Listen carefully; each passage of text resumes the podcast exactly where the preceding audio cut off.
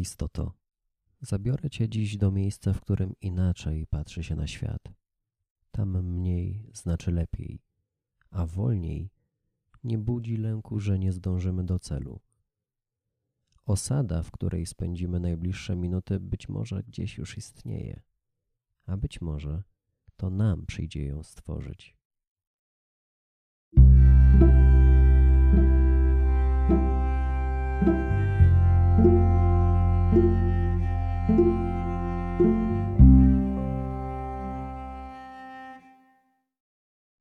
Jesień tego roku była piękna. Ozłocone liście długo nie chciały oderwać się od gałęzi i skutecznie opierały się mocnym, chłodnym podmuchom wiatru. Wyginały się to w jedną, to w drugą stronę, ale miały w sobie ogromną wolę życia. I dopiero cmentarna, trupia listopadowa zawieja przerwała tę jedność drzew i listowia. Mając w sobie aurę życia pozagrobowego, życia w innych wcieleniach, czasach i światach, życia oderwanego od twardego stąpania po ziemi, przyciągała liście do porośniętego trawą podłoża.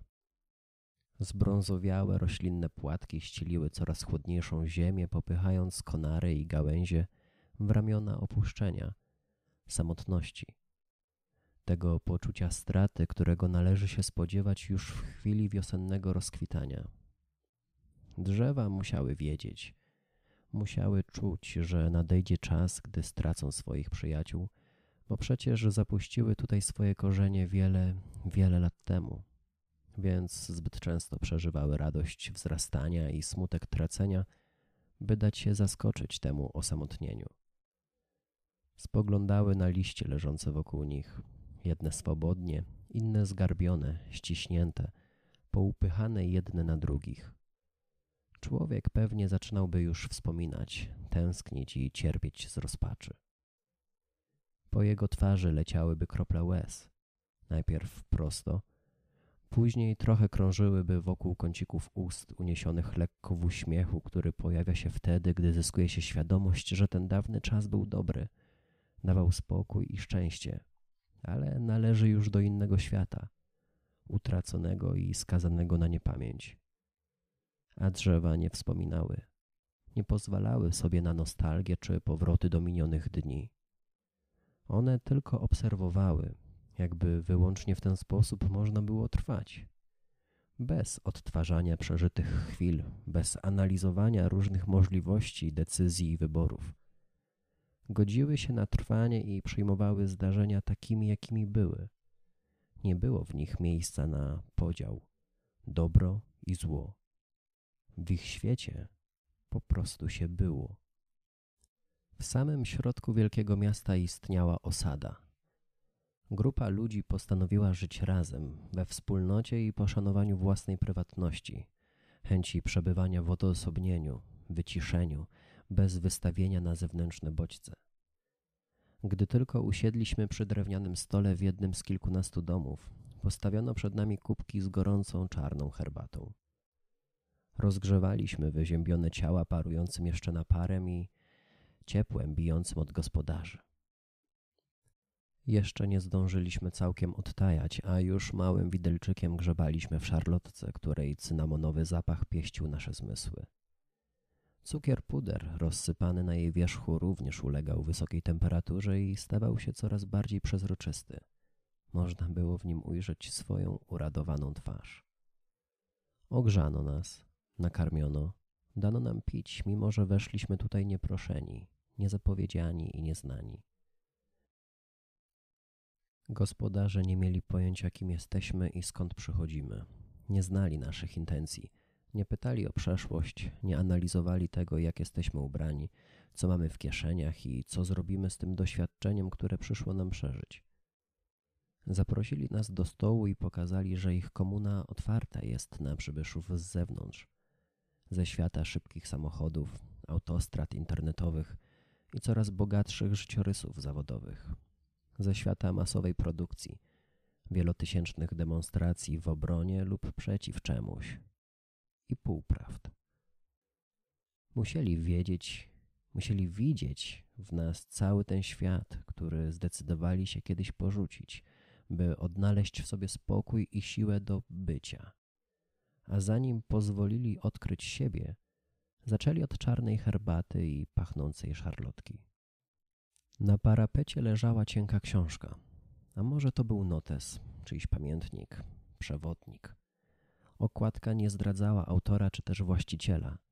Znajdował się na niej wyłącznie napis: Jeśli żyjesz jutrem, nie żyjesz w ogóle. Zacząłem przekładać kartkę po kartce. Starym zwyczajem zajrzałem na koniec książki, gdzie osoba pisząca umieściła swój manifest, bo tylko w ten sposób można było odebrać taki zapisek. Nieustannie żyjemy tym, że jutro będzie lepsze. Zgromadzimy więcej dóbr, kupimy większe mieszkanie, nowszy samochód, modniejsze ubrania. Będziemy zdrowsi, smuklejsi, piękniejsi. To jutro przeczytamy ciekawsze, mądrzejsze książki. Obejrzymy filmy z listy filmów koniecznych do obejrzenia. Spotkamy się ze starymi przyjaciółmi. Nasze jutro definiują listy to do, rankingi, efektywność i wzrost gospodarczy. Chcemy bić kolejne rekordy, biec szybciej i mocniej, skakać wyżej i dalej, trafiać do siatki częściej i ładniej. To jutro czeka nas wszystko co dobre. Więcej pieniędzy na koncie oszczędnościowym, wakacje w odleglejszych zakątkach świata, częstsze wizyty w teatrze. Zapatrujemy się w przyszłość, jakby miała rozwiać wszelkie wątpliwości co do naszego miejsca w świecie. Ba, miała dać odpowiedź, jaki jest w ogóle sens naszego istnienia, jakby ten sens w ogóle musiał istnieć. Jakbyśmy nie mogli się tu zjawić tylko po to, by przez chwilę tu być. Nic nie zmieniać, nie pytać, nie szukać. Niczego się nie domagać i o nic nie prosić. Tylko być i patrzeć słuchać, uśmiechać się i kochać. Brać to, co daje natura. Skupić się na minimalizmie, by zostawić po sobie jak najmniej szkód. Bo przecież po nas przyjdą inni, którzy też mogliby chcieć tylko tego, by przetrwać. Bo przecież jest nas coraz więcej i nie można tak ciągle wzrastać, gromadzić i zdobywać. Uniosłem na chwilę oczy bo dźwięki, które doleciały do moich uszu, wydały się przyjemne i ciekawe. To E zaczął kroić nożem naostrzonym przez jednego z gospodarzy grube pajdy chleba. Dzieło rąk ludzkich, uświęcone tradycją, smakiem i dobrocią serc. Bochen był ogromny. Zajmował prawie cały drewniany stół, przy którym siedzieliśmy.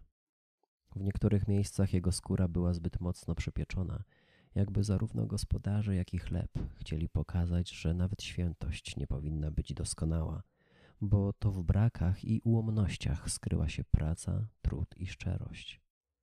E kroił mocno, łapczywie, przyzwyczajony, że wszystko, co się robi, trzeba robić szybko. Na już i na teraz. Mocno i zdecydowanie.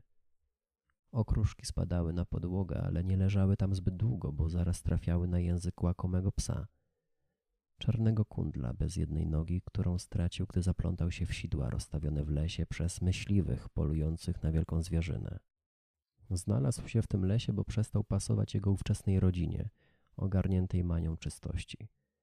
A tu? Wszędzie sierść. Na stolikach i na półkach, w kawie, obiedzie czy cieście, w wannie i na umywalce. Dlatego psa należało wykreślić z rodzinnej opowieści – wymazać ze zdjęć, wykreślić z pamiętników. Pan domu wziął więc czarnego kundla na wieczorną przejażdżkę i zostawił w ciemnym lesie, nie patrząc nawet w lusterko, by nie obudzić w sobie nawet odrobiny wyrzutów sumienia. Zdezorientowany pies biegał przez kilka dni po lesie, aż w końcu zaplątał się w pułapkę zastawioną przez innego, znudzonego człowieka i padł na ziemię, głodny, zziębnięty i poraniony. Członkowie komuny natrafili na niego przypadkiem, gdy zbierali grzyby na niedzielne śniadania. Bo wiadomo, że jak jesień, to koniecznie jajecznica z kurkami, cebulą na maśle. Gdy gospodarze zakończyli opowieść o losach psa, a E ukroił już chleba dla wszystkich, zerknąłem znów na ostatnią stronę książki. Musimy odnaleźć się w brakach i niedoborach Trzeba nam zadowolić się jedną koszulą, jednym spranym i podziurawionym swetrem, który teraz jest symbolem biedy, a przecież jest tylko rzeczą, ubraniem chroniącym przed chłodem. Przestańmy śledzić wyniki giełdowe i nie czekajmy na najnowsze doniesienia gospodarcze. Porzućmy wiarę w postęp technologiczny, słupki, analizy i idee, że tylko mieć znaczy być. Wysiądźmy z samochodów, zrezygnujmy z latania. Nie hodujmy już więcej zwierząt, by członkować je najpierw w rzeźniach, a później na talerzach.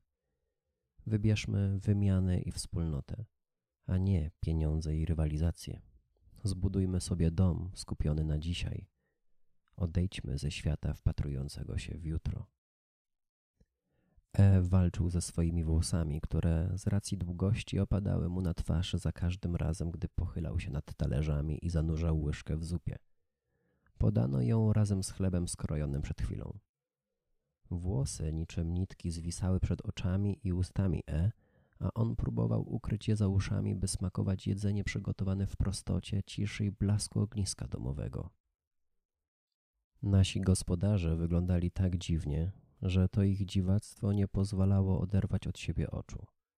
Porzucili pracę, która oprócz sporych pieniędzy przynosiła im również ogrom zmartwień, stresów i niepewności. Posprzedawali znaczną część majątku. Oddali samochody schroniskom, domom dziecka czy przytułkom. Przekazali nowe, schludne ubrania bezdomnym i innym potrzebującym. Wszystkie zaoszczędzone pieniądze wpłacili na wspólnotowy fundusz, z którego członkowie komuny kupowali leki, książki czy materiały niezbędne do rękodzielniczej pracy. To wciąż nie był etap samowystarczalności. Być może nigdy całkiem nie zerwą kontaktów ze starym światem. Ale przecież wcale nie o to chodzi, a o ograniczenie, zmniejszenie zużycia, spowolnienie ruchów i skoncentrowanie na tym, co się dzieje w danym momencie. Tak mało ludzi wie o istnieniu tej komuny, choć mieści się ona w centrum wielkiego miasta, dużego europejskiego kraju. A to właśnie w niej znaleźć można błogi sen, najsmaczniejszy chleb, wdzięczność i szansę na bycie. Trwanie jak te drzewa w parku, którym nic więcej nie było potrzebne jak obserwacja narodzin i śmierci, łączenia i dzielenia, zyskiwania i tracenia, życia i przemijania. E odłożył łyżkę, starł prawą dłonią okruszki, przełknął ostatni kęs i spojrzał na mnie. A ja już wiedziałem, że zaczniemy nowy etap. Jutro.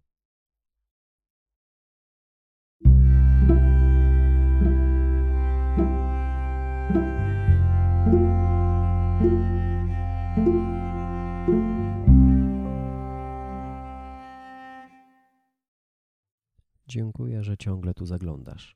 Przed nami zupełnie nowy etap.